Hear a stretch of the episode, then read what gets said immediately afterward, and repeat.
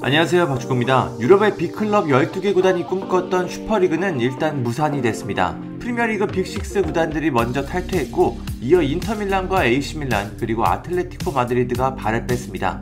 아직 레알 마드리드, 바르셀로나, 유벤투스는 슈퍼리그에 남아있지만 세 팀으로는 대회 운영이 불가능해 현재로서는 슈퍼리그는 모든 게 멈췄습니다.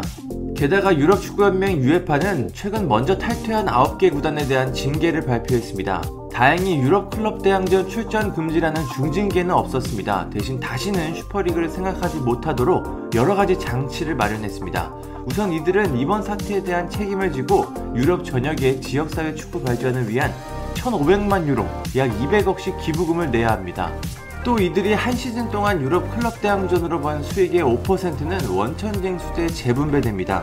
그리고 승인되지 않은 대회에 참가하면 1억 유로, 약 1350억, 이번 약속을 위반하면 5천만 유로, 약 676억 원의 벌금을 부과받게 됩니다. 이 정도면 다른 생각을 아예 하지 못할 것 같습니다. 아직 슈퍼리그에 탈퇴하지 않은 레알, 바르셀로나, 유벤투스는 징계위원회에 회부돼 징계를 기다리고 있습니다. 현지 언론에서는 유럽 클럽 대항전 출전 금지 가능성이 높다고 바라보고 있습니다. 영국 언론 스카이스포츠는 유에파는 슈퍼리그 참가와 관련해 레알, 바르셀로나, 유벤투스에 대한 징계 조사를 시작했다. 세계 구단이 슈퍼리그를 포기하지 않고 유에파와 합의 계약을 체결하지 않는다면 두 시즌 동안 챔피언스리그 출전 금지 징계를 당할 수 있다. 아홉 팀은 슈퍼리그를 탈퇴했지만 이 세 팀은 아직 공식적으로 탈퇴하지 않았다고 보도했습니다. 레알과 바르셀로나 그리고 유벤투스는 여전히 슈퍼리그를 지지하고 있습니다. 9개 구단이 징계를 받았을 때 이들은 공동 입장문을 통해 슈퍼리그의 정당성을 외쳤습니다. 법원 판결을 바탕으로 슈퍼리그 창립 구단에 대해 불이익을 주는 건 위법이라고 말했고 현재 축구계가 직면한 지속 불가능한 상황의 해결책을 제공하기 위해 구조적 개혁이 필수적이라고 강조했습니다. 하지만 유에파는 슈퍼리그에 대해 여전히 단호한 입장을 취하고 있습니다.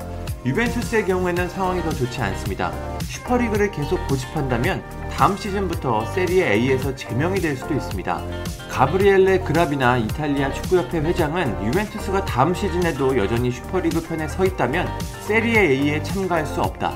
팬들에게 미안하지만 규칙은 규칙이고 이는 모두에게 적용이 된다. 난 그들이 이 고집을 빨리 끝내길 바란다고 경고했습니다. 유벤투스가 세리에 A에 참가하지 못한다면 그건 팀의 몰락으로 이어집니다. 여러 가지 구조상 현재 슈퍼리그는 탄생하기 어려워 보입니다. 유에파와 각국 리그 협회들이 힘을 모아 슈퍼리그를 저지하고 있습니다. 지금의 분위기를 보면 일단 슈퍼리그 출범은 불가능에 가까워 보입니다. 나머지 세 팀이 지금처럼 슈퍼리그를 고집한다면 챔피언스리그 진출 징계가 예상됩니다.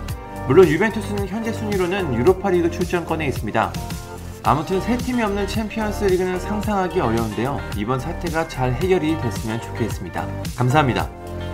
구독과 좋아요는 저에게 큰 힘이 됩니다. 감사합니다.